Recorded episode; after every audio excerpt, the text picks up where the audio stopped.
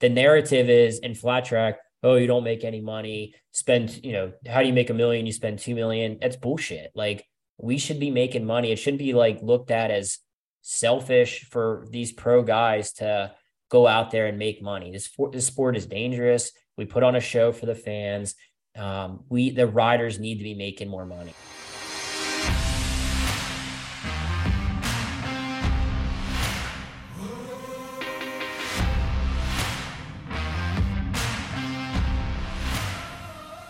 Episode one eleven, one eleven, Tank Slapping Podcast. Fired up on a, what is it, Wednesday? Wednesday morning, recording, other side of the mic. Robert McClendon, how are you, dude? What's up, what's up, man? Just uh, sitting here at work, checking the old Instagram, the social medias. Oh, I forgot to check the one that you told me about, too, so I'm going to be checking that as well. What, what are you talking about?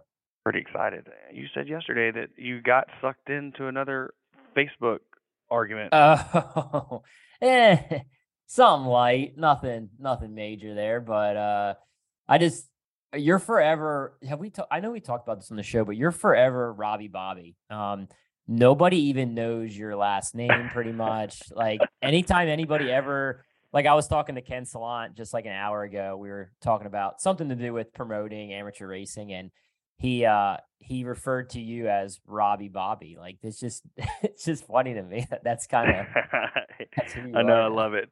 I love it. I love oh it. Man. Well, we, as promised, we have the rules package show. Um it's not even that much, really. Like, I was going over the rule changes, the red line rules that they sent out this morning, and it's not really that much. Nothing too spicy, but there's some interesting things, and I'm sure we have uh have some input on that. Um With that being said, two things I want to address. First and foremost, um, just found out uh, Dick Weirbach passed away yesterday.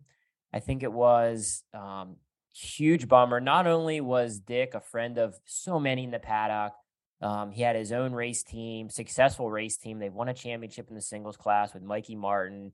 Uh, the list of riders that have ridden for Weirbach is is just insane. Like, I honestly can't even begin to name all of them. I will give a shout out to Breyer. Breyer did ride for Weirbach. I know that because he's my brother-in-law.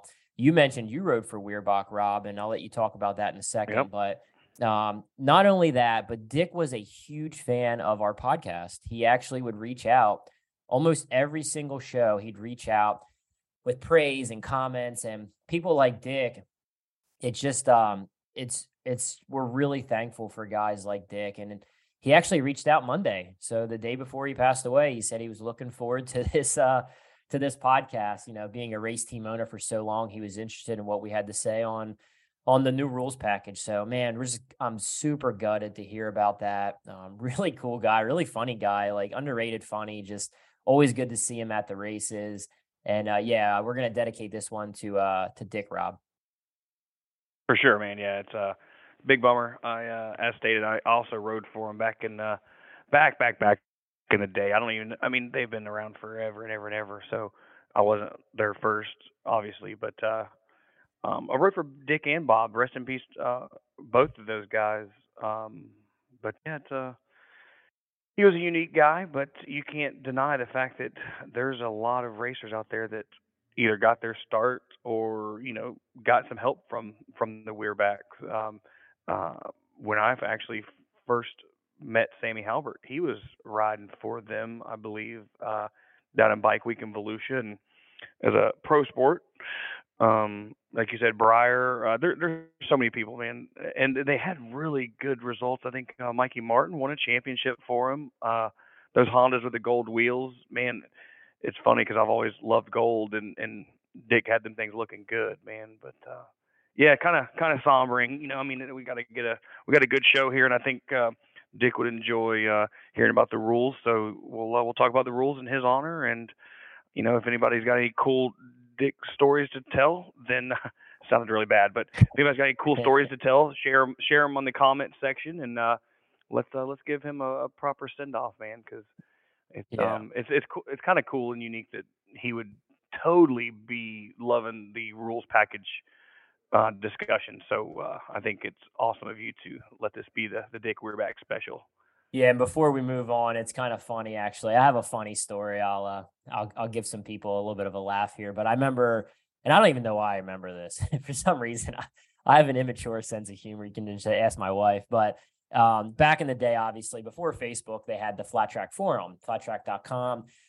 Uh, mm-hmm. Wayne Hazaka, I think that's how you say his last name. He was the um, he ran the forum, and that's where everybody used to bitch before Facebook. And uh, And um, when James Rispoli, he actually rode for Weirbach, and um, he put like the budget on the forum.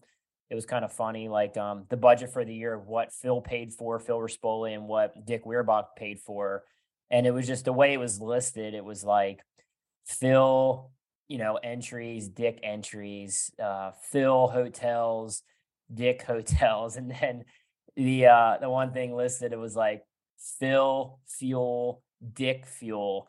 And I remember like one of the older guys in the forum was like, Dick fuel, haha, that's funny. Like, I don't know why I, I thought of that, but just the way it was worded, it was just like Dick fuel. So, um, and one of the old guys called, this was like fifteen years ago. And I just remember reading that and just like thinking it was like the funniest thing, just really immature sense of humor. But yeah, Richard Weirbach, man, he's a, he's a legend, but we'll get into this rules pod. Um, before we get into it, title sponsor of our show, keeps us going, keeps the sport going, Mission Foods.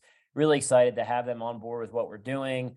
So many great products. They do so much for amateur racing. If you can, go out, support Mission Foods. If you can't find them at your local grocery store, order them online. Uh, I'm sure there's lots of places to order Mission Foods. It really does make a difference. They're spending so much money to keep Flat Track going. I honestly don't know how we would do it or how we did it prior to Mission Foods' support. So make sure you uh, go out and uh, buy buy bags and bags of chips, man. We love to see it. So uh Rob, let's get into get into the rules packages. Um let me bring it up here on my um sorry. Yeah, I'm gonna bring it up too, because I'm like I like I want to discuss it. I'm like, man, I don't want to sound too dumb because you've probably got them freaking memorized already.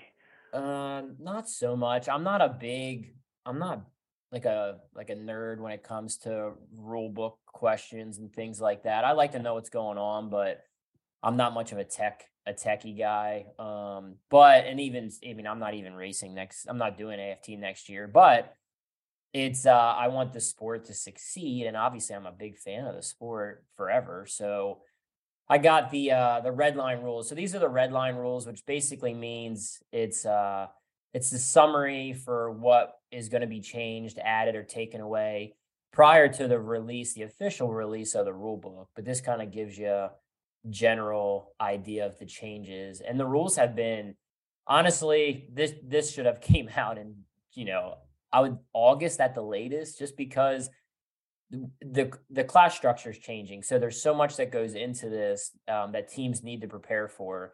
So it's cool that it's out. Should have been out months ago, um, but the effective date on this was October twenty-first. Rob, uh, do you have yep. Do you have the red line in front of you? We'll just go from the top to bottom. Um, the I don't uh, have them in front of me, but okay. pull, pull, go ahead and pull them up, and then I'm I'm still working on getting them up on my end too. So you're good. I have it up here now, and this one is uh, this one's kind of funny actually. The first one, uh, riders over the age of forty-nine at the time of application, much must attach to their competition license application a medical fitness form, including a normal exercise tolerance electrocardiogram, signed by a doctor. The medical fitness form is available upon request.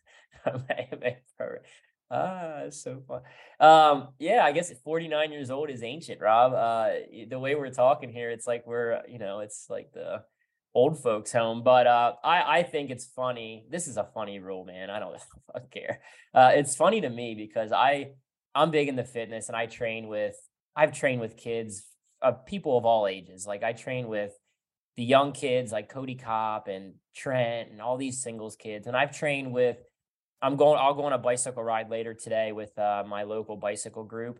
And most of those guys are sixty, seventy years old. Like I go out and I train with these sixty-seven. There's a seventy year old guy that rides bicycles with me who's a fucking animal. Like this guy is a beast. He hangs with me on a bicycle for thirty, forty miles. So, um, I just think, and then I go out with these younger kids and you see these singles riders who, they're hurting in like an eight lap semi. So I just think the fitness thing, especially up to age or okay, so it's rider riders over the age of forty-nine.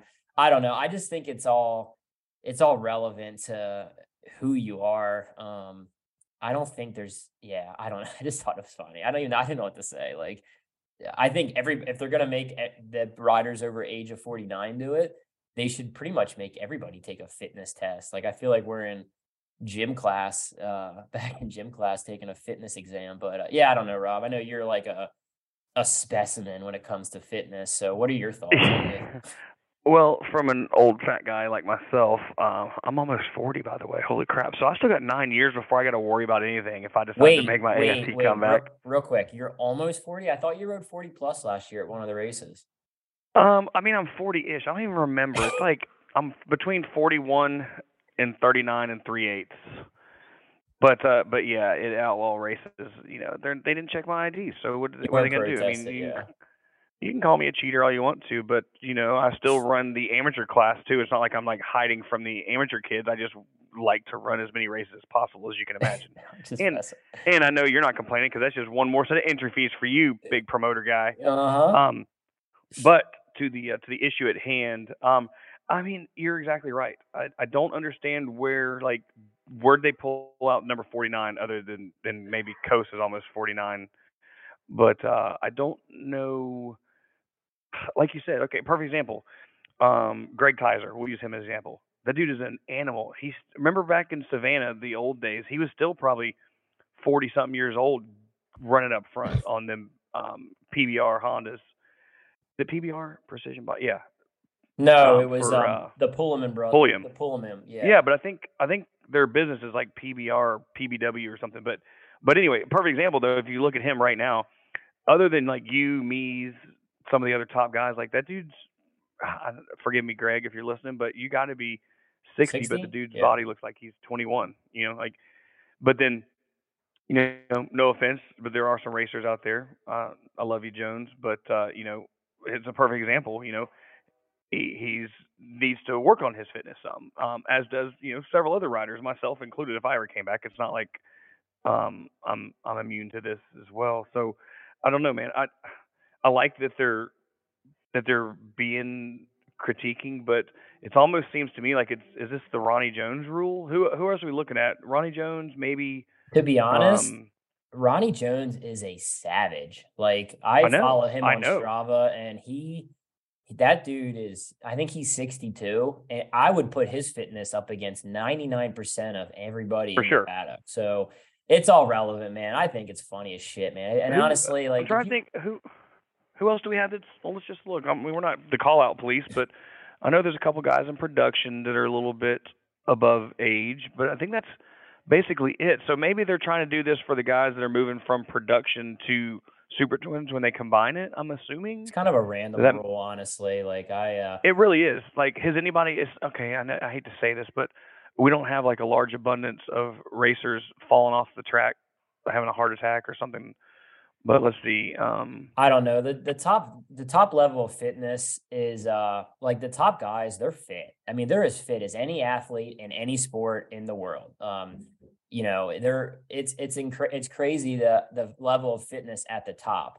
But then at the bottom, there's some guys that are it's really bad. Like if you're gonna be a pro racer and you get tired going in a circle for eight minutes, you need to work on it. I mean, it's Agreed. not it's not rocket science. Like go out. Ride your motorbike. If you can ride a motorbike for fifteen, twenty minutes, going in a circle for eight minutes should be no problem. So, uh, yeah, I don't, I don't know. It was just, it's just a funny rule, man. I just reading that. Well, I'm just looking here too. So I, I don't know. And forgive me guys, if, if I'm offending you, I don't mean to, but you know, how old is Pat Buchanan? How old is McAllister? Ketchum, I think. Let's pick on him. Uh, I mean, Jordan Harris, he's got to be freaking old. He looks old. He's younger than me. Oh, he looks old.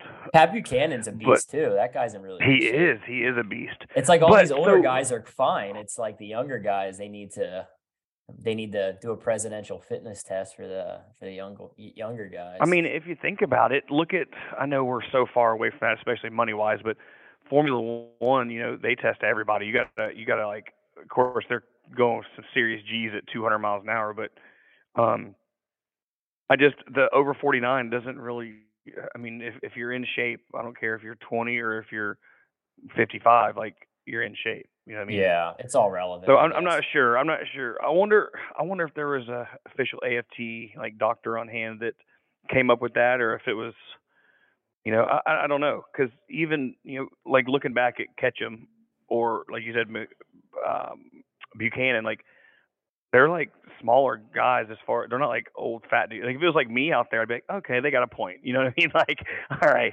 this dude's. This dude's over two hundred pounds, and, and his face is as red as the sun when he comes off the track after one four-lap qualifying session. But yeah, uh, I don't know. All right, mo- moving along. It anyway, yeah, that one, maybe it's an insurance I don't love, thing. Who the hell knows? But uh, yeah, you know, you never know. But it right. is what it is. So Ronnie Jones, you got to go get a test, man. Hit the elliptical, guys. Get the Bowflex going. It'll be all good. Yep. Um, all right, so they're taking away the riders who participate. So you used to have to participate in a minimum of three races to be eligible for a license. That was very subjective. Like, uh, no offense to Sipesy, but you know, Sipes would do just the T Ts.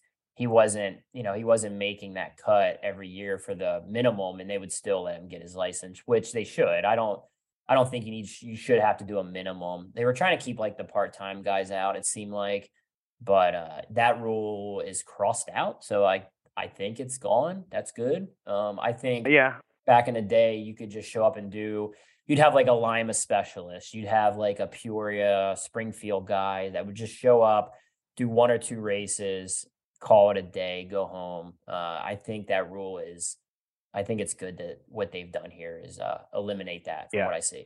Love it. Love it. Because you know what excites me? Like just the prospect of seeing like Vanderkirk come back out to Springfield on his privateer Indian with no sponsor stickers on his leathers and run up front. So if you're listening, Vanderkirk, I know you're like a doctor, lawyer, some super smart genius nerd, but get your ass back out on the track, man. We want to see you at Springfield this year. Uh, Isn't he like a super mega nerd? I mean, he, I don't know kinda, what exactly he, he does, smart. But he, he is very smart, and he has like a some sort of legit. Uh, uh, can you I don't know.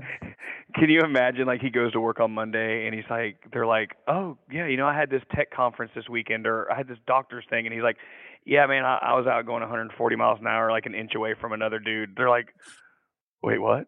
Right on. Like, whether he's a doctor or a lawyer or whatever, like, what the point is, he's super smart, but this rule kind of eliminated him. Yeah. And it's good that they're kind of looking at ways to bring back more, more racers, because nothing's cooler. Let me go on this little brief story real quick about this. It does pertain to this, but I was reading Cycle News the other day, like the old Cycle News in a, in a, the magazine style, the big magazine. And there was a, sh- a story, I forget his name, but he was a Triumph dude. I think it was like Castle Rock or somewhere northwest. It's like super T T guys. The dude wrecked, came back, finished, and actually won. Like he didn't even know he won, but he was just like on a mission. Man, is it Brad Hurst or something like that? Somebody, we got to look it up. I know some of our listeners will be able to tell us, but long story short, he was just a T T specialist at that particular track. So he had the hometown heroes. Like that's the kind of shit we need, is like, we need a cheering section. Look at when Rossi used to go to the Italian races, of course, most races nowadays, but he had a Rossi section, like just pure yellow hairs. Like we need like a section for Vanderkirk. Like if he's a doctor, everybody in that section needs to be dressed up in doctor's gowns and wearing scrubs or something. Does that make sense? Like how cool is that to be able to have the, the local hometown heroes back? I, I think it's gonna be awesome. Yeah, no, I, I don't know about, I don't know if we're gonna have all the doctors showing what? up, but everything else. Yeah. It's good. What's your uh, what? Yeah, the doctor section. What is uh, what's going to be your your hometown track when you make your comeback? Like, what's going to be the track that brings Corey Texter back? And don't say Daytona Part One, because you can't retire at the last race of twenty-two and then trust me, come out of retirement I, for the first I, race of twenty-three. I get it. Looking at the schedule now, if there was one that would get me out of bed, it would be Daytona Short Track, and it's literally the first race. So no, I'm out. I'm I'm definitely not uh, definitely out, retired, but. If they ever have a national on a concrete indoor, I almost feel obligated to do it. So, but on your twenty ten, yeah, yeah, the weapon. Um, but what we've only had one every. Uh, no, I would do it on the twin. Like I would, I'd feel confident that I, you know, I would want to. My goal has always been, my first and main goal in this sport was always to win a national at the top level. Like I would have rather have won one G N C Premier level race, then win a championship. Um, uh, money wise, it it doesn't add up. The championship was was way better than winning a race. But growing up a, a Camel Pro kid, nineties kid, going around the you know country watching the races, uh, my goal was always to win a race, and we got a couple podiums. But um, if we if they had a race at like Timonium, which would never happen, I would feel obligated to uh, to do that. So, but I think the last concrete indoor we had was, I think it was Cal Palace. Yeah, but I was, was there. two thousand six, right? So it was no, it was oh, it might have been. I went to one in like maybe oh four or something. Maybe oh four, or maybe it was oh four, oh five. I'm probably off. I don't it was remember. Probably, yeah, it was we probably oh four. Drove the entire way from Pensacola to San Francisco. Met up with Jason Tyre in the Prez, and some dude followed his name Beer Knuckle Bob, and he melted his brakes on an Aprilia in the middle of nowhere. Like it was great, yeah. Grabbing the Prez, some ham sandwiches out of the cooler. For the drive. Yeah. So I would, I would maybe do that, but shit, that won't happen. So I think we're good. Um, next rule change, right. Very minor, uh, riders for the A F T Twins license. It was changed to seventeen years. Now it got changed back to eighteen years.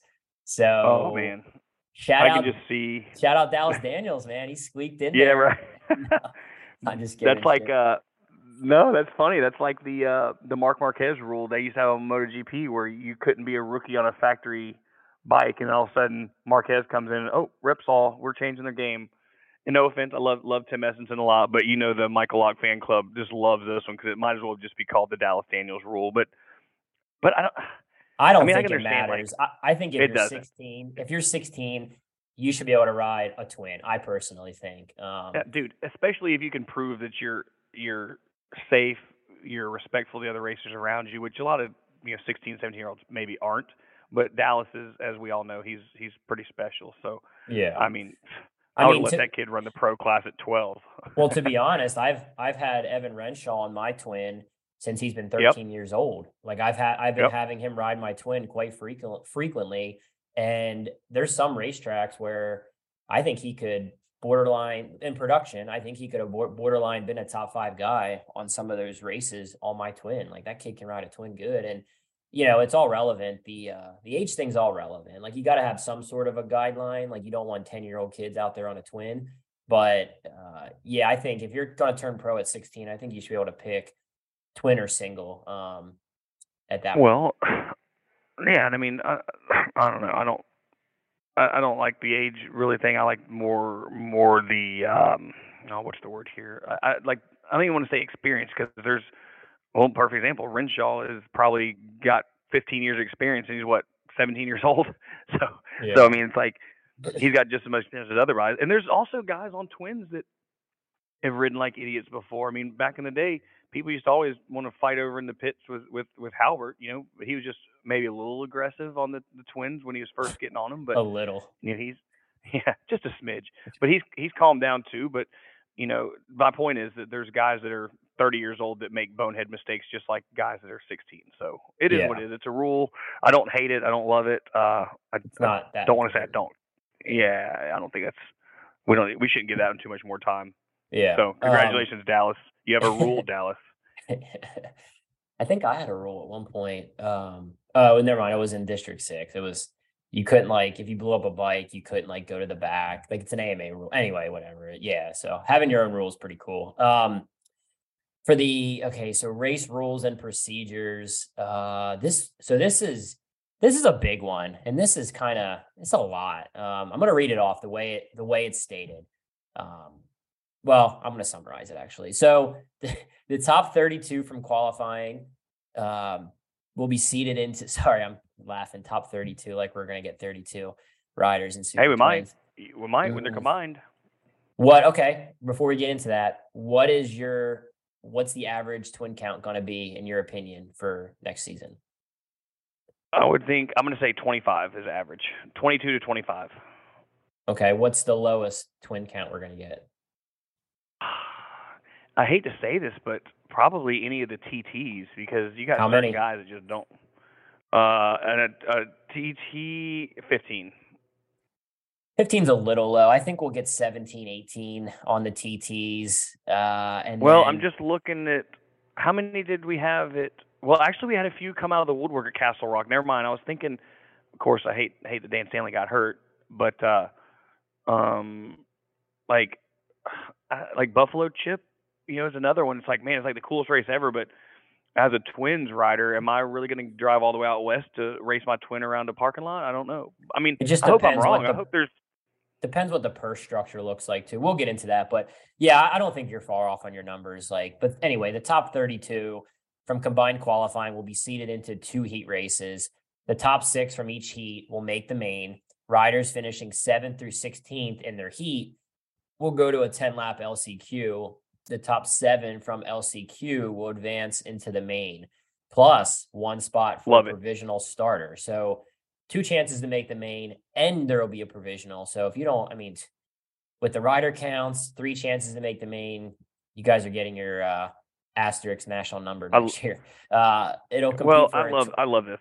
A twenty rider grid. I don't like it, so we'll we'll argue about it here in a second. twenty rider grid for the main.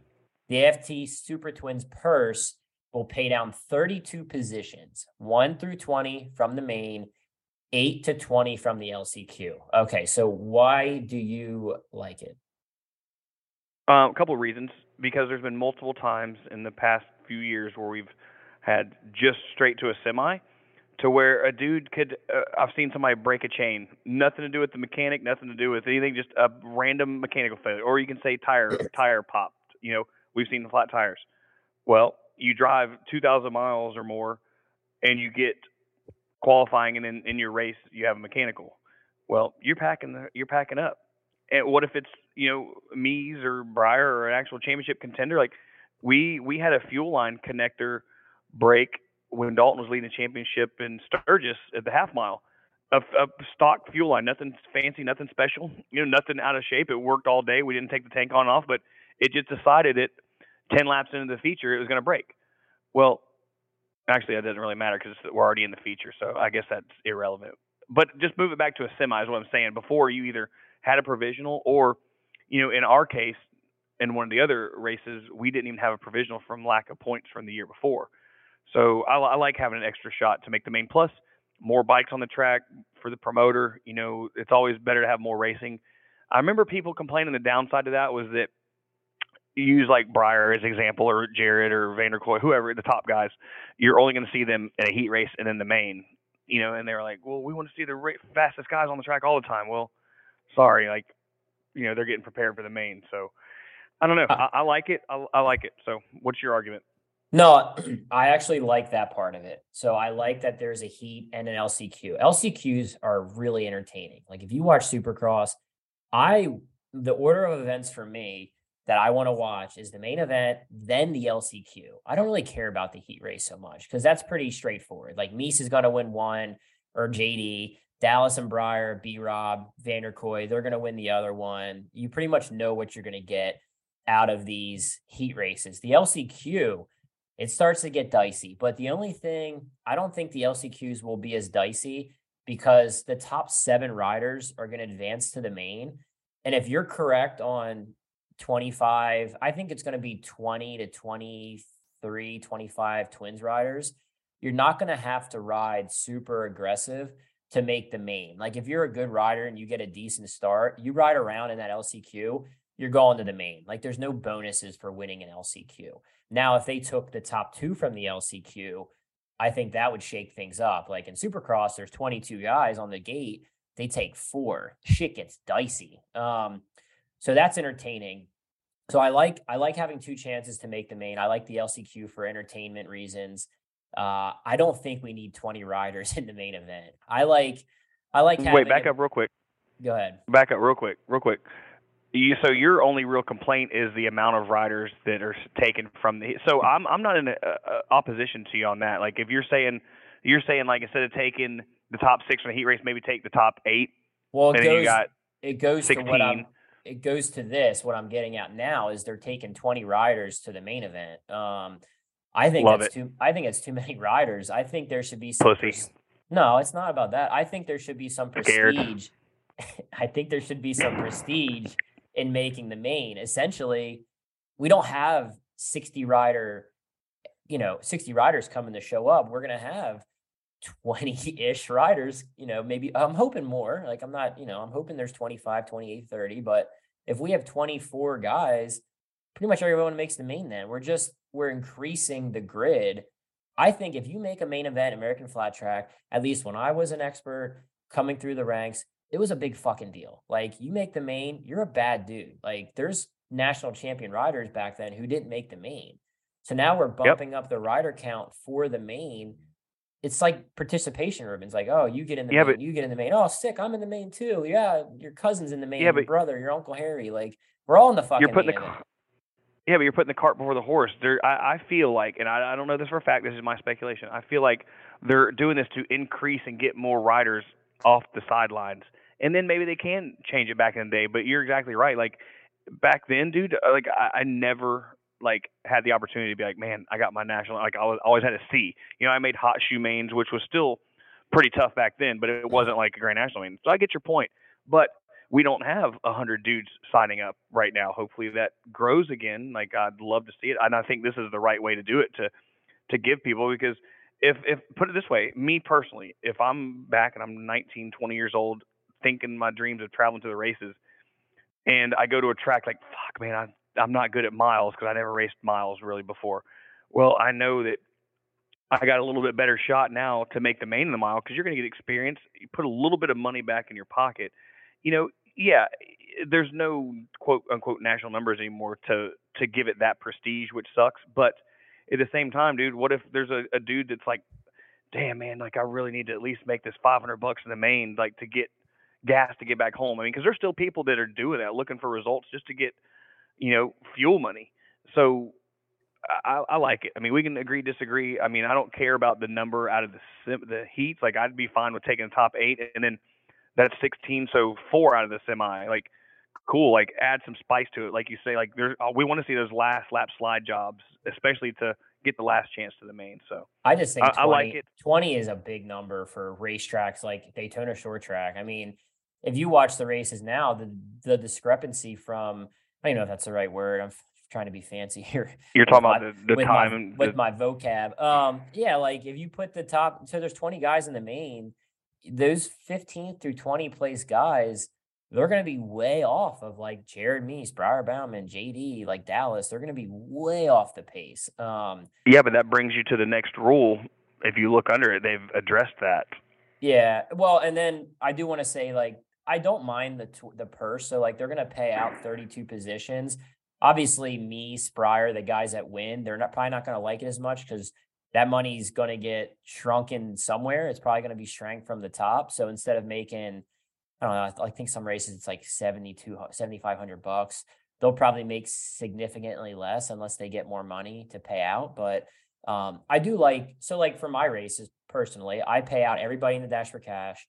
I pay out everybody in the main event, um, you know, and I I don't stack the top. I like to pay out one through twelve. Mees didn't love it because he won the race and he he thought, you know, the winner should make half the purse. And I'm like, eh, I like to kind of, I like to feed the pot out some more to these guys so they can make, you know, make it worth their time. So I like the purse structure. I'd have to see it. It it's kind of broad right now, but yeah, I just don't love, I just don't love the uh, the twenty rider grid. I think it's too many, but you know, everybody's got their opinion on it. I just, I just like the prestige fact factor. And I mean, this is pro racing. It's not a charity. Like it's not a participation ribbon thing. Like if you want to be a, you, you want to make a career in this, you want to be a badass, you know, professional racer, you, you got to get the job done. I mean, when I do bad, like it's on me. Like I make a, like Springfield, I was awful. I did, you know, I got ninth. I made like sixty-nine dollars. That's on me. Like, yeah, I, I don't know. Anyway, so. Anyway, hey, so off subject. Go ahead. Did you see the trailer for Avatar two came out? I've never seen Avatar one. I don't know. Oh my god! All right, move back Avatar. to the rules. You're, you're terrible. I'm I'm almost done with you for the day. I'm about to hang up. I've never seen Avatar. I've never seen any of the Star Wars. Um, I haven't seen Star Wars either. But you probably think Titanic was was fiction, huh? No, no. I love. I'm a big Titanic guy. Yeah, I'm a. I'm you a big. His, I'm a big history buff. Like I probably cried, didn't you? Uh, You're no, like, didn't why didn't cry. She move over for Leo? There was plenty of room for two on that door. I cried in Harry Potter when uh when Albus died, when uh, Hedwig died. So I'm a I'm a Potter fan, but I am too, but only for Universal Studios. Like, I'll drink four hundred butter beers, but I don't even want to watch the movies. The rides are great. That's anyway, so good. So hey, uh, wait, wait, wait real, real quick. I want to make sure we shout out some more of these sponsors and make it happen. Bell Power Sports. Check out bell helmets dot com to view their full line of products. RaceStar Flex, the Moto nine, Moto ten, great products. The amount of riders that are wearing Bell, it's uh, it's increasing every year in flat track. We love to see it. Quality and safety is unmatched. If you start tank slapping, you want to be protected by Bell. So let's talk about the qualifying rule. They not super, I mean, kind of important, I guess. It was kind of subjective anyway, but the uh, one hundred seven percent qualifying rule is gone. And then if a rider is in jeopardy of being lapped by the leader a second time, A M A Pro officials may black flag that rider. Um, cool rule. I mean, it's in flat track, it's hard, especially on short tracks, to know with twenty riders to know exactly who the black flag is for. Like, I've heard a lot of guys say, oh, I didn't know they were black flagging me. So you throw in more riders on the grid, it might be hard to, you know, I guess you can hold the number board up, but I don't know, it gets hard. But yeah, yeah, I mean, it'll be whatever. It'll cool. be all right. I mean, I'm not used to getting lapped like you are, so it's like not really relevant to me. But I mean, I, I get it. I see your point.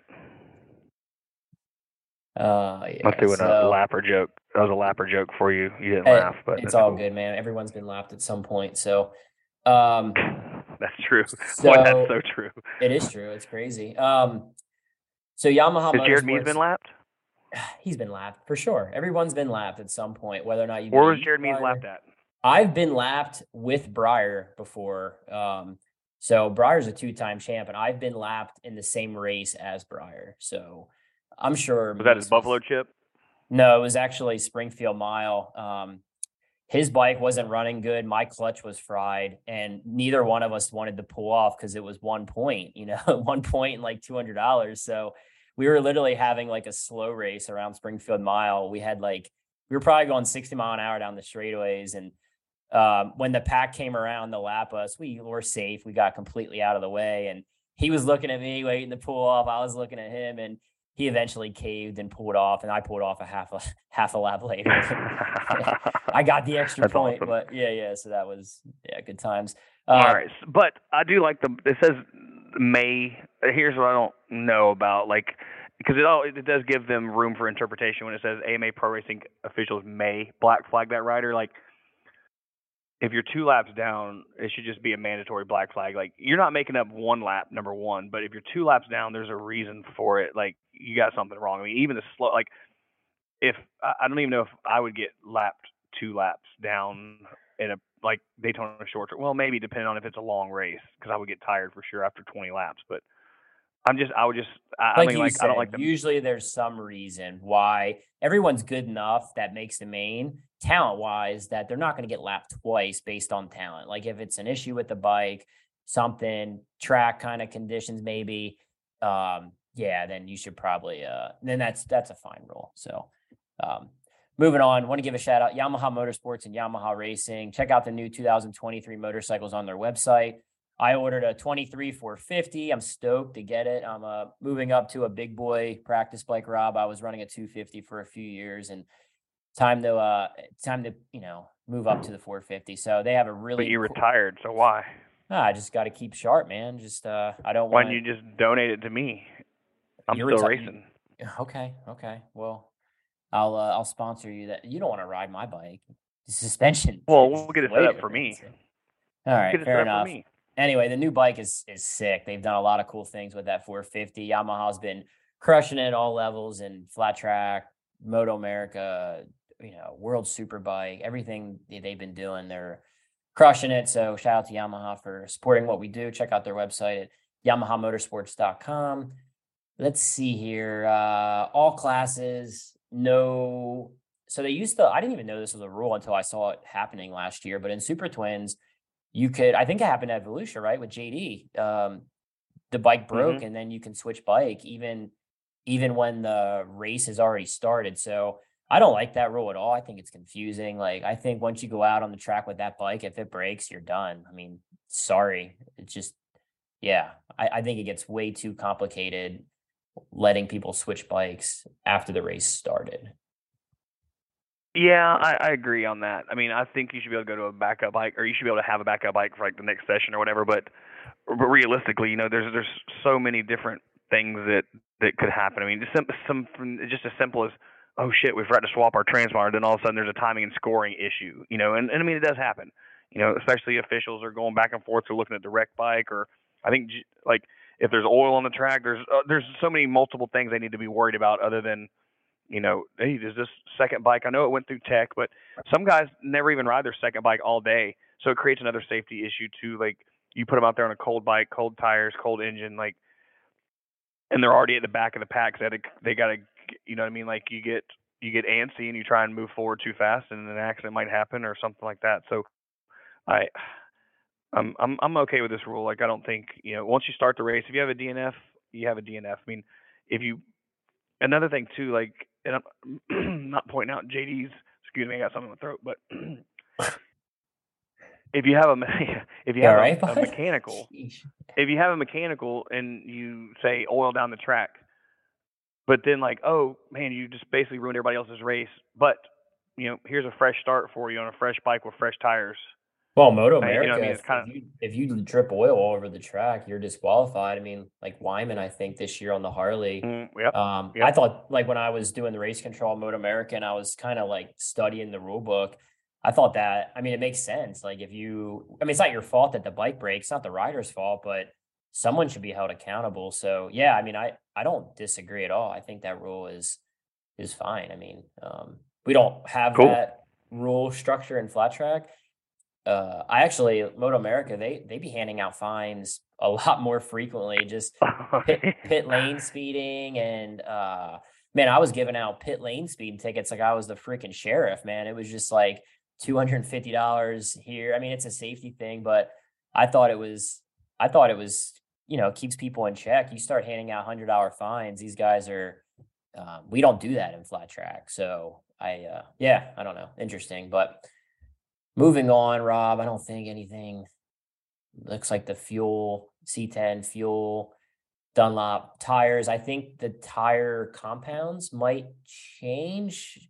I guess we'll have to wait and see. Dunlop's actually a sponsor of the pod, so have to hit up our uh, friends at Dunlop, Michael Buckley, everybody that supports us.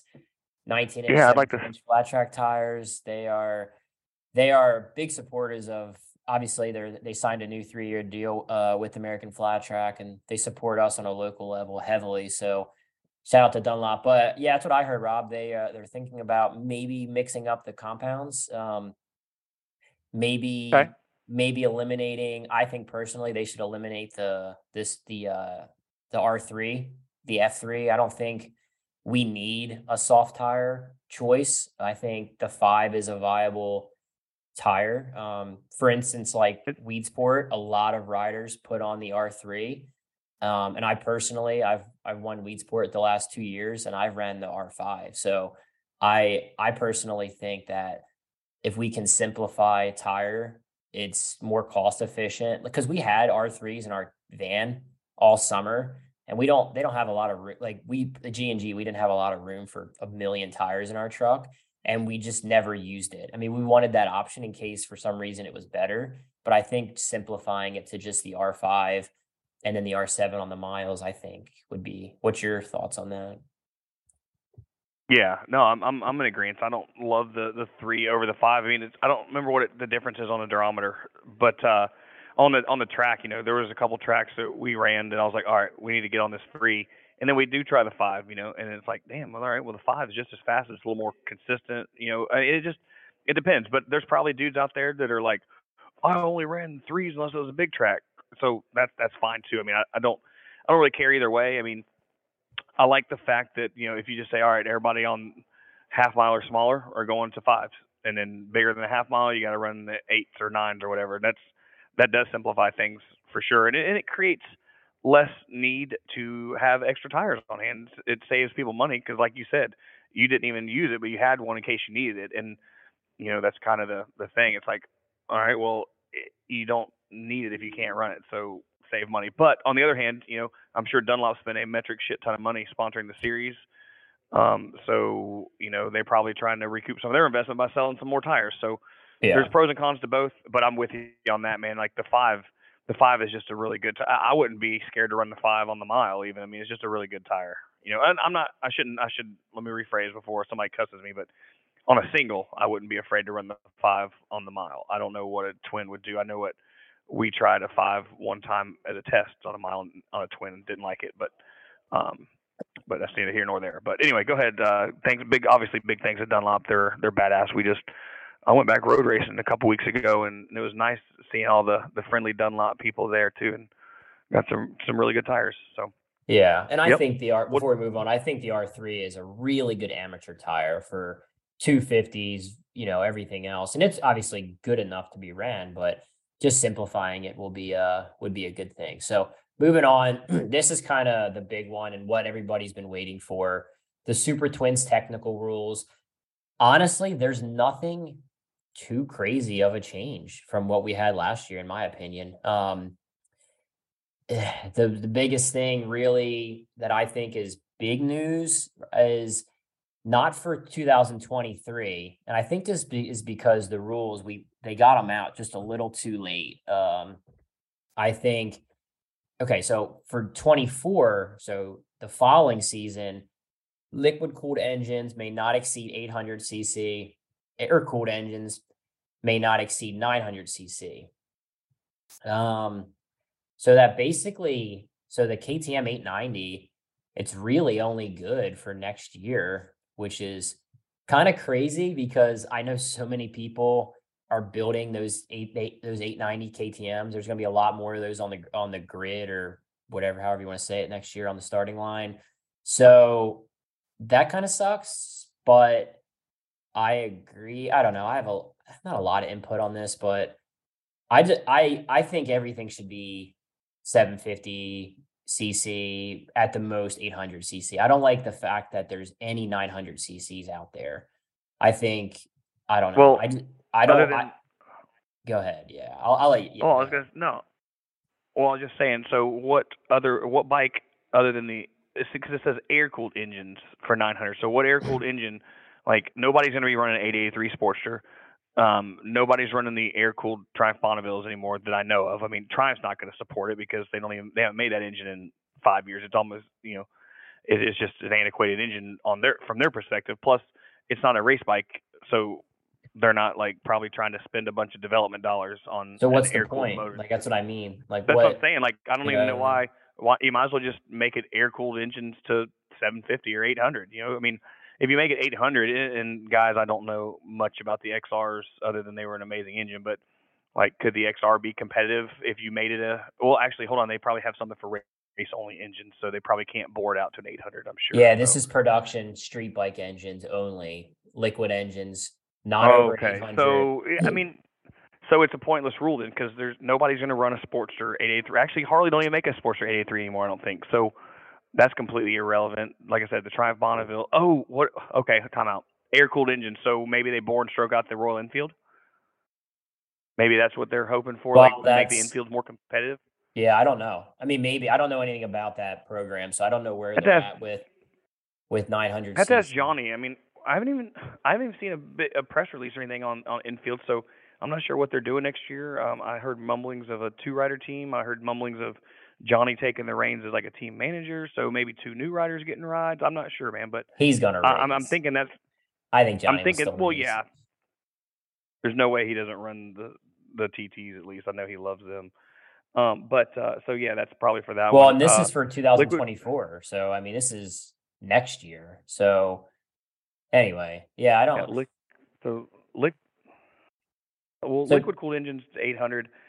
I, I mean, K T M did make the seven ninety, but I don't think they do anymore. So it's kind of that's another silly one. If if it's true, let me. Just, you know what? Let's just. So look they're gonna there. have to. You're gonna Let's have to. De, you know, whatever. You're gonna have to turn the eight ninety into under under eight hundred. So you can run that bike for next year, but if you want to keep that motor package, I mean, realistically, is it worth even building a K T M eight ninety for one season? I guess it depends on your budget and who you are, but um, I think uh, I would say probably not. But yeah, I don't know. I mean, going off of like this year in production twins, like it it totally it changed the landscape of the class when they started allowing nine hundreds, because the Yamaha, it's it's not really feasible to make it bigger than a seven fifty. I know Essenson, I don't know what they run. I know they've probably had engines that were bigger than seven fifties, but for somebody like what we're doing, it's it's very challenging to make it bigger than what we have and keep the reliability with the budget. And then the Kalis, like all the Kawasaki's that went up to eight hundreds, they were really fast, but man, they blew up a lot. Like they had a lot of mechanical yeah. issues. So, uh, but the Harley, for instance, like the Vance and Hines Harley, they have so much um, research over the years. You know, basically it was their Super Twins package. And then they just, you know, so they, certain bikes can do the nine hundred cc, the K T M's an eight ninety. It's just, I don't know. I mean, people argue it all day, but well, the C C thing is, I just think it should be way, way more, it should be closer in range than seven hundred to nine hundred cc. Like, I, I don't know. Well, yeah, but you got to remember, man, you can make a, a seven hundred certain builds are faster than a nine hundred, like engine characteristic wise. Like the thing I love about the K T M is that Wally Brown proved it pretty well that you could be competitive with a completely bone stock engine, which, you know, may or may not entice some people, because I know there's flat track guys are, are tuners to the, for the most part. But, man, how nice is it that you just turn the engine on and all you got to do is worry about your suspension, because the fuel injection does everything for you. I mean, it doesn't do everything, let's be real. But I guess what I'm getting, the reliability, you, I'm sure it kind of brings me back to the old T L one thousand days when people, yes, they weren't as fast as, or good as X R, but they were pretty damn close, especially towards the end. But they're like, yeah, man, we just changed the spark plugs and the oil because we felt bad. You know what I mean? Because, like, they just run all year, and then you got the guys on the X R seven fifties that pull them down after every single race. I don't know what level the Indians are needing to be pulled down, but, you know, it's almost like I feel in a way it's like, oh, awesome, K T M showed some excitement. They've got an eight ninety. All right, we'll let them run it for one year, and then, you know, fuck them guys. They got to go, and now you got a guy that, you know, not only got to buy the K T M engine, but you got to take it completely apart, send the crank off to Marine Crank, de-stroke it, de-bore, whatever you're going to do. But you're you're going to be, no matter what, you're adding ten grand. We'll just say ten grand by the time you got to de-bore it, stroke it, whatever you're doing, because um, you're going to change cams, you're going to change all the other stuff now to make it work back as a smaller displacement engine, because the power characteristics different. When they could have just said, all right, if you're going to, here's what I would have done, like in road racing. Perfect example, the Ducati that's in Super Sport. Okay, you can run the K T M eight ninety, and your engine has to be Super Sport spec or, or whatever you want to call it, like stock spec, meaning, yeah, you can adjust your valves, but you got to have the stock cams, you got to have the stock piston, stock crank. Boom. You know what I mean? All right, it's a win-win. Like, for the guys that cannot afford, or the another example, man, like J E Pistons, like, or Waisco, or whoever you're going to run, you got all these guys now trying to buy pistons to make it smaller, and all of a sudden, here comes Daytona, and half of them aren't done because, you know, there's supply chain shortages of something or other. Yeah. You know, just, just make it, if you're going to run the eight ninety, all right, and guess what? If you're going to, or, or put, all right, so say, all right, zero to eight hundred cc's or seven fifty cc's, you have Superbike rules. You can bump it up seven fifty. You can run a heavy crank. You can run cams, whatever. You want to run eight hundred to nine hundred cc's, then you fall under the Superstock rules, meaning that if you come through tech and we pop that valve cover and it ain't stock right there, boom, you're gone. You're out. You're D- DQ'd. But you, the, you know, cars do this all the time too, and other race organizations. You have to let them know, even down to go-karting. Like if I want to run an A K R A clone, I have to announce and tell them, like, look, I'm running the clone rules, or I'm running the uh, A K R A or N K A rules. I know most people here don't give two shits about go-karts, but they have to tell you and proclaim, like, or the guys that want to tune on and build them, hey, look, this is an eight ninety, but we've got it D-sleeve down to seven fifty, so we're running Superbike rules. All right, cool, no problem. You know what I mean? Yeah. I, I say no problem, obviously. It, but I just hate to see it now, like, oh, thanks, Wally Brown, you guys did all this development, you guys ran up front, you proved that a stock engine could work in flat track. Here's all these other guys that followed suit. Oh, by the way, after one year, fuck you guys. You know what I mean? Like, I, that's the part I don't like.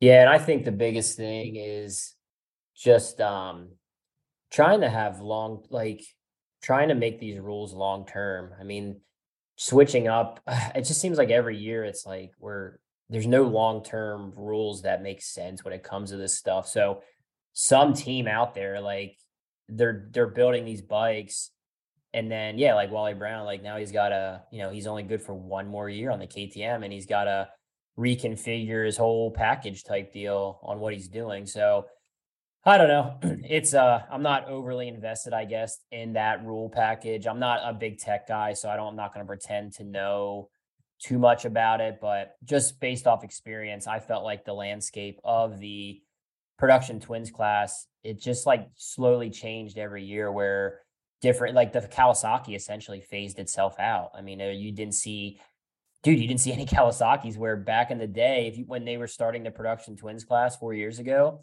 if you told me there was only going to be one Kawasaki at some of the main events four years later out of twenty some bikes, I would have said you're crazy. So yeah, it's it's interesting for you know, sure. So we'll yeah. I would like B. Smith. I might I might ask him personally because he's been around. He's ridden the Indian, but I'd like to know, like Brian Smith, if with the rules as they are right now, could you guys bring your you know your Crosley, uh, Howardson, Cowies out and and run up front still? And I think he'd say, you know, yes on certain tracks. I don't think it would be as good everywhere as it once was. Maybe I, I don't know. I'd love I'd love to. to I don't know. B. I Smith still feel like Ricky's bike is every bit as good or better than what, and it's nothing against the Essenson guys, but that bike was very underrated. I mean, it's very underrated how good that bike was. I mean, when he came well, back and he did that one season against the Indians, I think it was nineteen.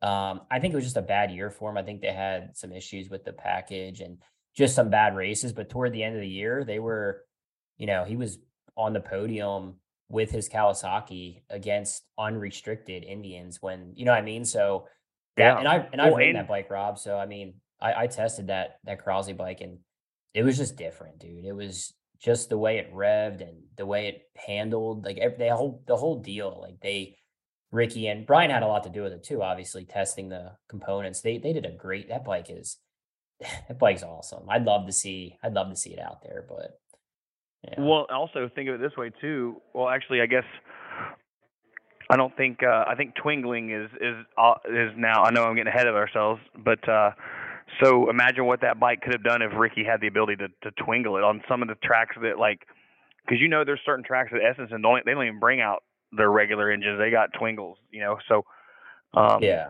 So anyway, we didn't think about well, that. Uh, you know, B. Smith. Oh, go ahead. Sorry. No, no, you're good. I was just saying, like, it, we still haven't seen the full potential. But um, anyway, go ahead. Uh, what's the next rule? Yeah, I'll I'll, sh- I'll uh, want to go over some sponsors here quick and do a little bit little bit of uh, sponsor plug. So, want to give a shout out to Indian Motorcycle for what they do with our sport. It's uh, it's it's underrated what they've done. Like they've mentioned at the bank, we talked about on our previous pod. They've given out more contingency money in American Flat Track than pretty much every brand, I think he said, combined, like twice as much contingency. So they, they've come in, they've supported Flat Track, and and we just appreciate everything they're doing for the sport, everything they're doing for the podcast.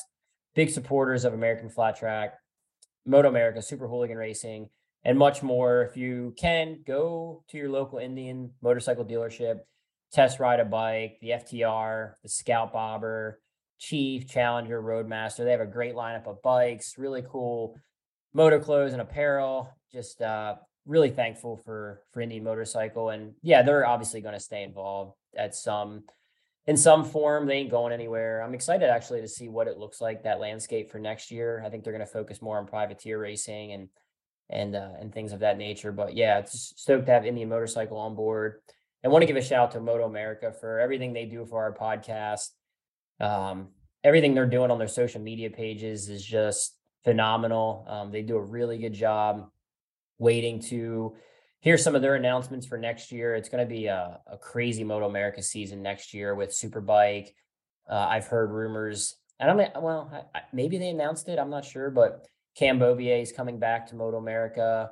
You have Gagne. I think Danilo Petrucci is coming back. I think he wants to come back, which is cool. So we'll have Petrucci back on the grid. I'm certain it's going to be a really cool year next year, Moto America, and excited to see what they come up with for, for their series next year. But yeah, I just want to give a shout out to Moto America as well. Uh, we got a few more here, Rob, that we'll talk about. I think that pretty much does it. Like I said, there wasn't too many here, but um, they are going to take away the twingling.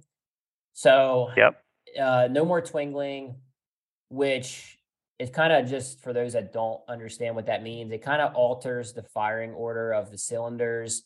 Um, it's not overly challenging to do, but it's also not something that privateer teams want to go out and do or have a twingled engine. It's more like the, I think the Essenson and the Harley, the X G, some of those teams, they, they tried it. And I think it was good. Like, I don't, I'd have to talk to the teams, but it obviously was very helpful for the most part with the X R seven fifty, and they're taking that away. So they gave them that option for, what was it, two years now? And yeah. was it one year? I don't know, like one or two years. And now they're taking it away. So it's just another rule. Like, I just, yeah, it's like uh, one year thing, and then we take it away. I just, I think we need like the long-term rules. Like, it's not a big, like the teams that twingle, they, they have the infrastructure and budget to, to switch back and forth, but it's, uh, yeah, I don't know. I just, any, any twingling thoughts?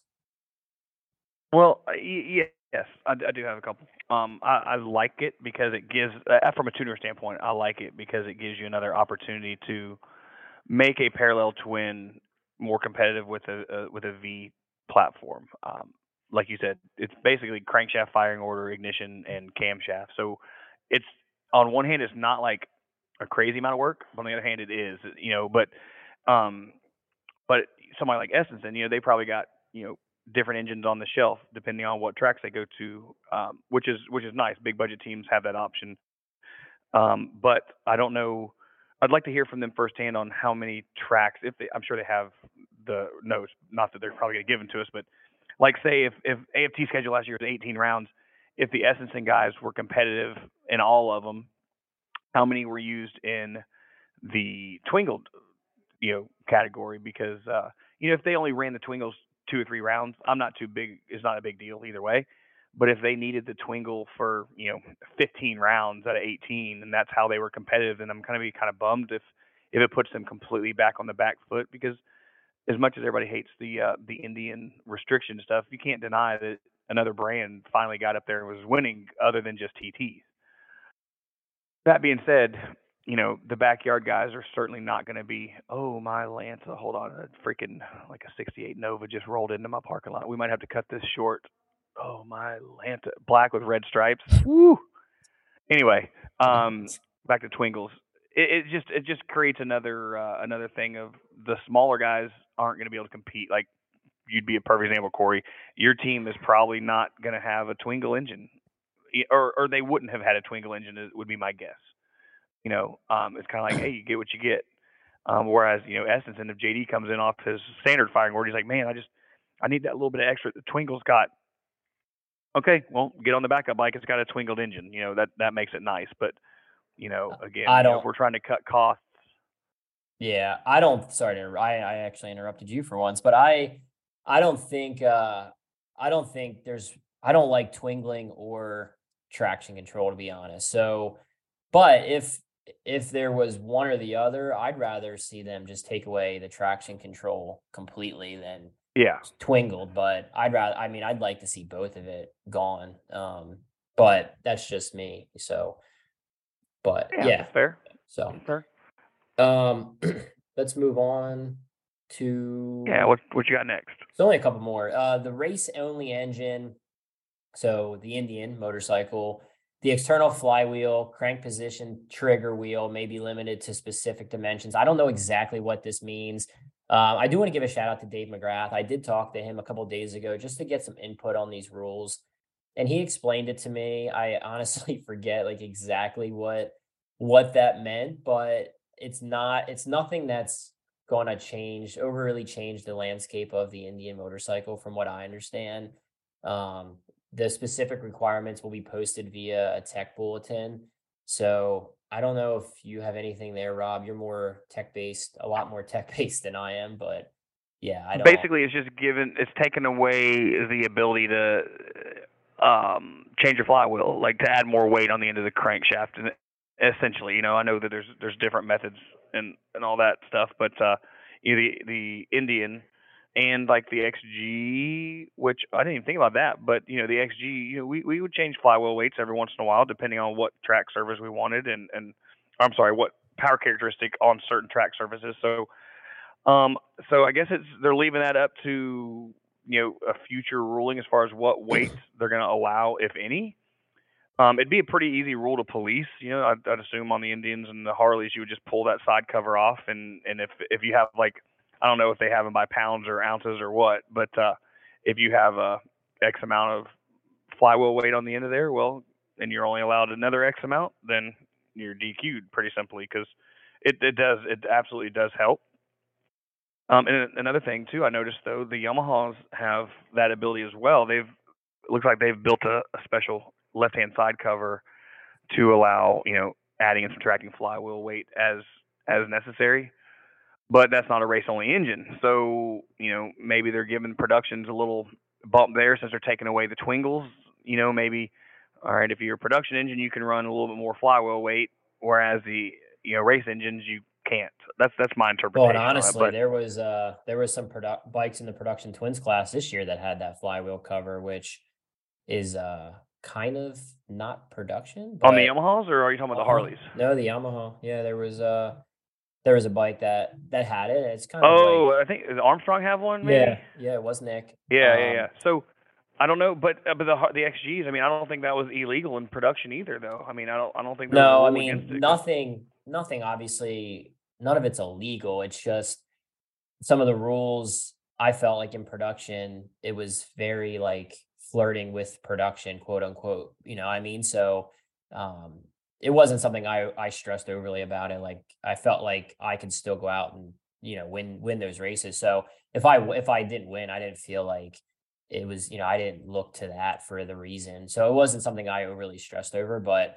something I noticed where it's like, all right, well, the flywheel thing is anybody that knows flat track stuff, that's, that, that's big. I mean, you know, four fifty singles back in the day, anything flywheel related makes a big difference. I feel like with the way the bike hooks up on dirt and um, drives through the corner, carries momentum. Like I think flywheels are, I think it's a big part of uh, what we do. And they made some big flywheel changes to the Indian motorcycle last year. And this rule here, I don't think is, it's not going to change overly change the landscape of what they already have, Rob. So, um, so I guess we'll move on to the next one. I want to give a shout out to Jerry Stinchfield. Without Jerry, we wouldn't be able to do this podcast. He's been with, been with us since day one.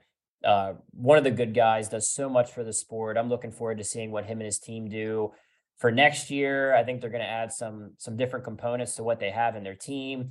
And if you need a commercial or an industrial roof, Jerry's your man. He's got nearly forty years of experience. Check out his website, commercial roof systems dot net. Really appreciate everything Jerry does for the sport.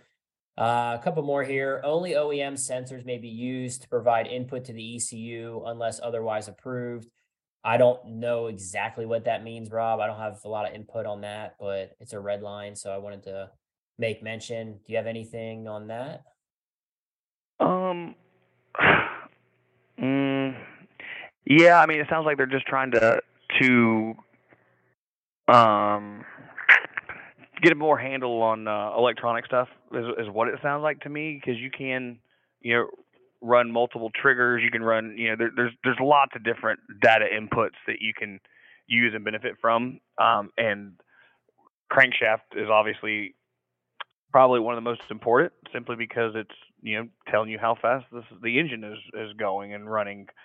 So uh, uh, I'd like to see more clarification on that rule before I give too much input, because you can do so much with crank triggers and electronics, as we all know. I mean, it's kind of, in a way, it's making sports, motorsports safer, but at the same time, like, it's kind of, you know, it's kind of one of them things where you take two steps forward, four steps back, um, because again, the more electronics you have is, is more, um, more, more help you're going to kind of need. Like, again, we'll use Essenson as an example. You know, he's got electronics guys there that probably their only job in that pit is to plug the computer into the bike and, and look at data. So again, using you as an example, you know, you come in off the track, your guys might plug in a computer just to make sure, you know, cylinders are same temperature, or that, you know, you don't have a misfire somewhere, but, you know, I, I don't know. I could just be BSing. You guys might never plug in a computer. I don't know. But uh, uh, we, but, you we know, use a computer. Like, like Ours is basic though. Like we run a Yamaha E C U, like the G Y T R, um, nothing fancy, like overly fancy. I mean, we do like L J, we'll, we'll like, we can change the, uh, the R P Ms a little bit and, um, add more engine braking, kind of just basic stuff, nothing where it's providing, you know, um, like extra traction. I don't know how to even word it, but yeah, it's, it's basic stuff, what, what we've always done. Um, but yeah, I, I don't know much about it. So yep. I don't pretend, like, I'm not going to pretend to know, to know things like that. Like, I'm not just going to just speak on it, but yeah, I mean, I guess that was something I probably could have asked Dave about, but, um, anyway, maybe we'll address that next week with a follow-up. Um, moving on, the last one I have on here, I think this is a big one, actually. I think this is going to vastly change the, the, um, just the packages for riders next season is the uh, throttle body di- diameter. They're changing. So I'm not exactly sure what they were last year, Rob, maybe you do, but liquid and air cooled bikes. Um, sorry, liquid cooled up to eight hundred C C is forty millimeter, eight oh one to nine hundred C C is thirty-eight millimeter. So forty and thirty-eight millimeter. And then the air cooled is, uh, forty millimeter as well, and race engines are thirty-eight. So I I don't know what people were running last year on in the Super Twins class for. Do you know offhand what, what it was? I, I think no, it was quite honestly, a bit I was. Banned. Yeah, man. Honestly, I feel bad even saying this, man. But the, the twin stuff is uh, is a little foreign to me because when I'm focused on a class I'm running, that's only the thing I focus on. Yeah, uh, yeah. I'm uh trying to look up here while we're uh street bike maximum in two thousand twenty-two was forty millimeter street bike engines and thirty-eight race only. So did it just go down two millimeters? I'm trying to look. Yeah, okay. So for the K T Ms, it looks like it went from looks like everybody was. The maximum inner diameter for all street bike engines was forty millimeter. And now from, okay, that makes sense. Now, ba- essentially the K T Ms or anything eight oh one to nine hundred C C, instead of forty millimeter, it's going to thirty-eight. So that, that is a big difference, actually. I don't know like the, the tech numbers on what that'll change horsepower and everything, but, um, but yeah, that's, so they're basically handicapping that eight oh one to nine hundred C C as opposed to the, you know, the seven fifty C C bikes. So, okay, that's mm-hmm. interesting. Um, any any thoughts on that? No, not really. I mean, it's it's again, it it, it just sucks that like you know the bike hasn't even grown from a toddler yet, and it's already getting like restricted in a, in a sense. Um, I mean, again, I go. I'm just gonna say it again. You know, the A F Ts listen, man. Like, if, if you want to run the eight ninety or, or X amount displacement, then you have to run under what I would call, you know, super stock rules. There you go. Yeah. Problem solved. Like, like, you know, I'm I'm dead set on this engine. I don't have the money to put cams and de-stroke it, or you know, throttle bodies or whatever. All right, cool. Well, you're under the stock platform. You can do whatever you want to the suspension, the frame, whatever, but that engine and control unit has to be stock. There you go. Alrighty, and then we, I, I sorry, there's one more half a page here. I'm so fucking tired of this. The rear wheel weight changes every freaking year. It it was forty-two pounds. I don't even know what it is anymore. It was forty-two pounds. I don't either. Then it was forty-eight last year. I bought a forty-eight pound rear wheel. It was not cheap, and now it's back to forty-three. So forty-two to forty-eight. To forty-three, this fucking rear wheel stuff, man. It's like, I, I almost just want to see heavy wheels just go away. Like, just look, keep it standard. Um, everybody at this point, dude, we all have sixteen different weight rear wheels. I mean, it's another thing to put in your van. Like, it's not bad for, you know, the, the Essenson hauler, Vance and Hine haulers to have all these wheels and tires in their rigs. But for me, like trying to put a forty-eight pound rear wheel in my van or in the G and G van, like it's like not an easy job. So I don't know. Can we stick with one rear wheel weight for the next decade? Like, can we just do that? I well, think that would be cool. You know, real realistically, you're exactly, you're one hundred percent right. Like, let's, But I would say not maybe a decade. I'd say we need rules packages five years. Like Three we're going to stick years. with this. Well, okay, so five years is what I would say, but in the example of like the K T M, you know, we might not know whose manufacturer is making what in five years. So you give allowances, but you know, look, if you're an X amount C C bike, these are the rules for five years, like period. And and if if somebody builds a bike that fits those rules, great. Or if you're you're saying, well, no, man, but I want to run the, the eight hundred, but you know, this brand X Y Z that I'm getting sponsorship on only makes it eight fifty. Well, guess what? If they're sponsoring you with bikes and stuff, then you got a little bit extra money that you can go and de-stroke and stuff. But for the guys that, you know, have their platforms already done and established, like, don't make them go and rewrite the whole setup, because, you know, these changing the rules every year is, is really bad. I mean, and you're hearing it in all sorts of motorsports too. I mean, Formula One's horrible about it, you know, but they're talking about, I mean, just you know, for some transparency alone, like for the fans listening, reading this rule book, this is one page, one little excerpt or however you want to say it out of the whole rule book. To try and remember all this is confusing. So short race engine and bikes, short track, half mile and miles, twenty-eight pounds. T Ts, thirty-one pounds when an inner tube is utilized. All other machines, forty-three pounds. Like, it's just confusing. Like, I don't know. I just, it's just annoying. I just, it's just irritating, I guess. Just, we're talking rear wheels. Like, it's one little thing that, like, nobody know, like literally in the in the pit paddock, however you want to say it, like talking with guys last year about rear wheel weights, nobody even knew what it was then. Like, it's just so, no. it's so, it's. No, I don't know. I did I, not know. I, I, yeah. I, we were never illegal with Dalton's wheel, um, but I can tell you right now, I never was so worried about it that I went and checked the wheel weight before, during, after the event. You know, after tech, they wanted to see the wheel or weigh the wheel. Boom, there you go. Well, how you much know, does so, the rear wheel, how much does it lose weight, a tire, when you come off the track? It's a couple pounds, right? A pound and a half, two pounds? No, I don't think it's, I don't think it's that much. I haven't, no. actually, I don't even, I, I know I've tested it before.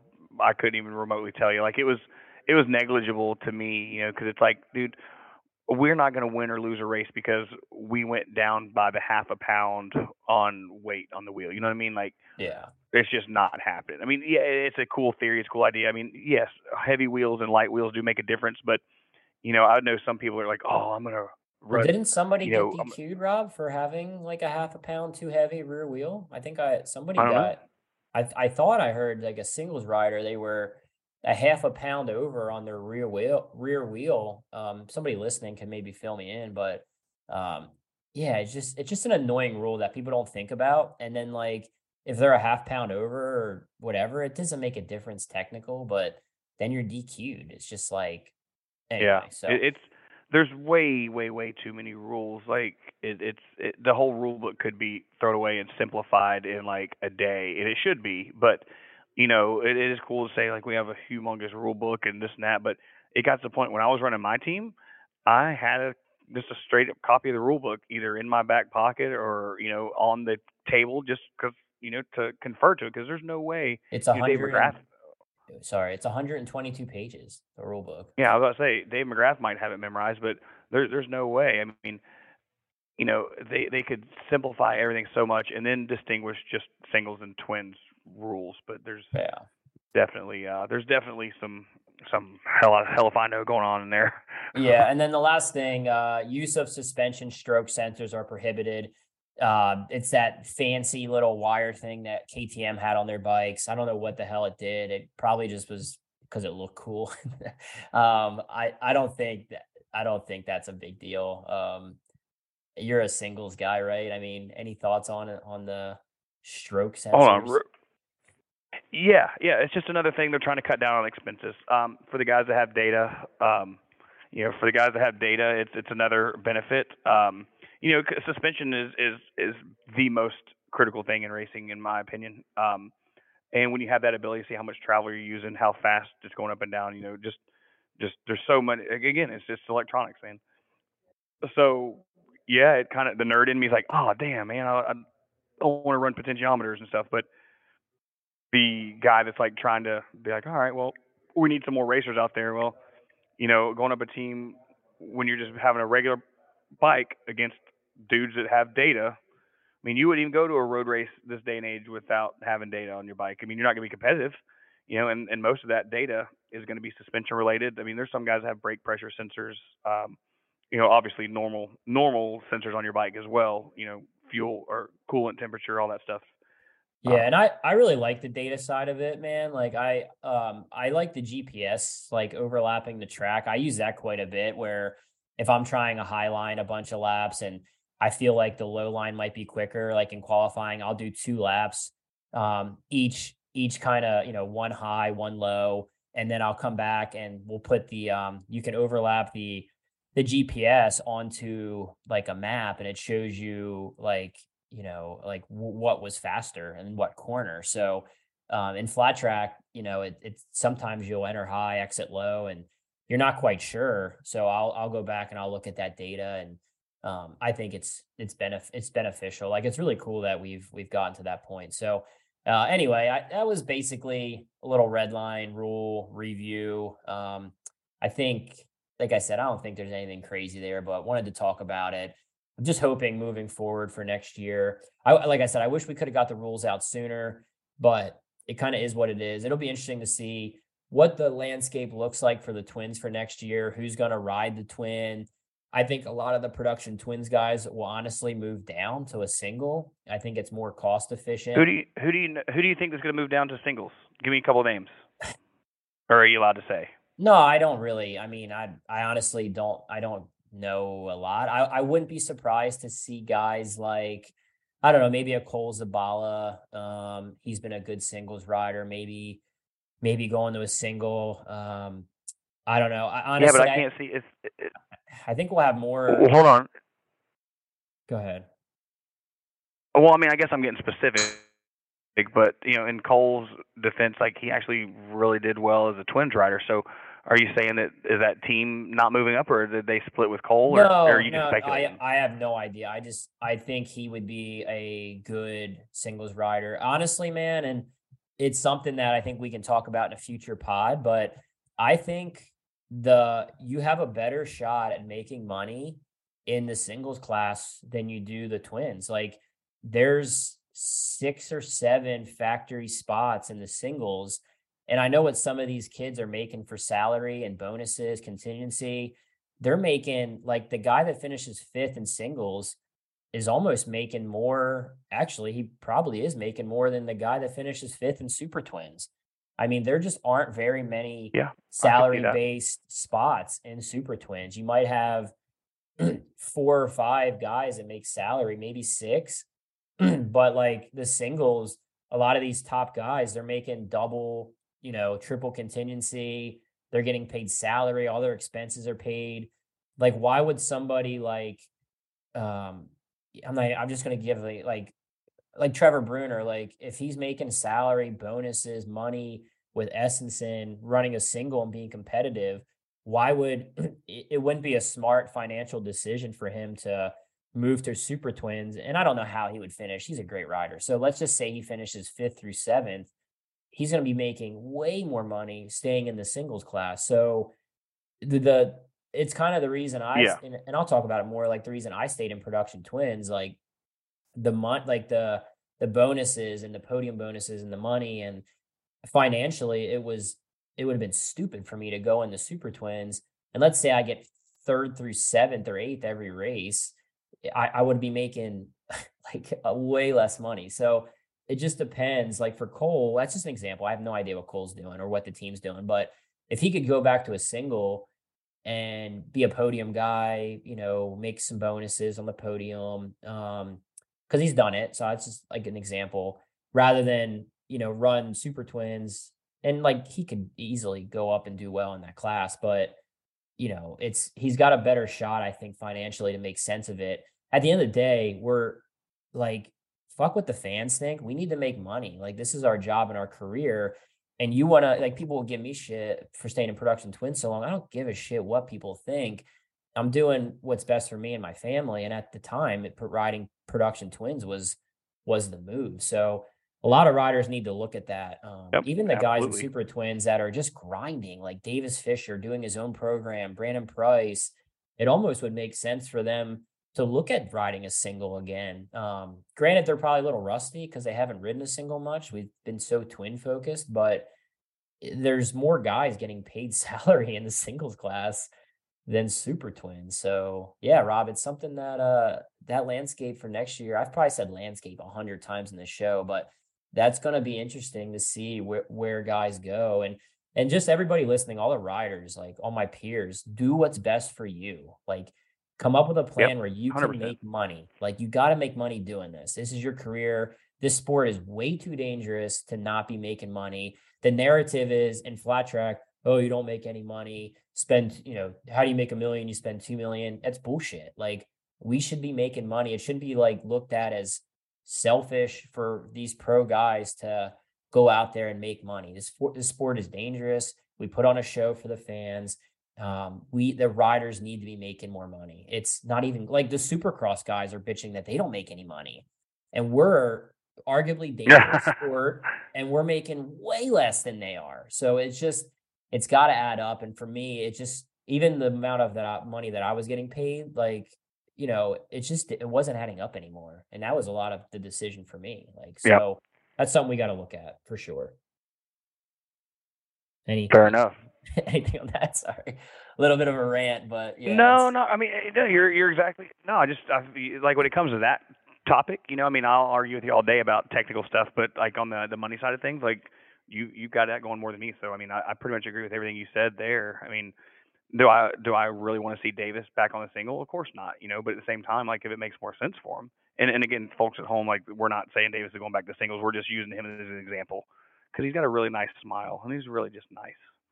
But he's a really um, nice guy. But yeah, th- but there's yeah. other guys like, well, don't just run twins because you think that you're getting like, I don't know. I'd I'd rather be I'd rather run top ten in singles than, you know, fifteenth in twins, if that makes sense. But it just needs to make sense for people. You know what I mean? Um, I mean, it's it's kind of we we we've, we've done it to ourselves with this singles class. Like, it's not a feeder class. Production twins wasn't necessarily a feeder class, so. It it's the premier class, honestly, it probably should be the class with the riders making the most money. So we need to figure out a way to, um, to, to where the singles guys, like the Davis Fishers, the guys that are fucking good riders, they need to be, they need to be making way more money. Like there's no reason the sixth place guy in singles should be making more than the sixth place guy in super twins, especially when they're running a fifty thousand dollars Indian motorcycle or, you know, it's just, it's not adding up. That's why you have twelve guys in that class, you know, last year, because it, it didn't make sense like to do it. So anyway, we can talk about that more in future pods. We yep. got a, got a long winter, a lot going on. Um, Rob, you got your uh, Panhandle Clash coming up. What are the dates on that? Let's, uh, let's start plugging that, 'cause that's going to be a good one. Yeah. December eighth through eleventh. Um, we did something a little bit different too, guys. So for those of you listening, coming down, uh, we're opening up a premier parking. Um, it's worked out really well so far. We tried it with our go-kart guys, and they really liked it. So for the guys, they're like, man, I don't want to fight the line. I don't want to do anything. Like, you can pay a little bit of extra money, and it's, no, it's not crazy. It's a hundred bucks, which is the entire event. So basically, it's twenty-five bucks a race. You get an hour earlier, and you get, uh, you know, your premier parking spot. So for the guys that like, oh, I don't want to walk, you know, all the way to the track, which – at P D T, it's not that far of a walk, but uh, the Equestrian Center gets kind of spread out, and of course, Southern Raceway is a big old car track, so there's big pits there. Um, but uh, got really cool awards. Uh, uh, you already shouted them out, but Jerry came on board. He's sponsoring the awards for the event, um, and I think they're going to really make some people like really want to get here and do all four events because they are just they're they're badass awards. They they really are, and I'm excited to uh, mm. announce them once they're done. So uh, so yeah, Panhandle Clash, December eighth through the eleventh. Um, the seventh, we're having a party night at D and D Cycles. So everybody's out, free food, free drinks, no alcohol, uh, no free alcohol rather. Um, but, uh, but yeah, man. And then, and then for me personally, I'm, I'm going to be gearing up for the, the, uh, the throwdown. That's, uh, I mean, we got to see who's going pro next year and, and, and see who can, who can stack up, you know, set the yeah, bar. I, I got a lot of, uh, really cool new plans for the winter throwdown. I'll announce in future podcasts, but we're doing things quite a bit differently. I, I think it's a big improvement. Uh, every year we try to improve that event. It's gotten just so big. It's so insane, but trying to uh, to get people excited about the same event year after year. I'm mixing it up a little bit this year, and uh, I think the fans uh, the fans are really going to like what we're going to do. So we'll talk about that. I also have a um, a Northeast race I'm doing August twenty-fifth and twenty-sixth.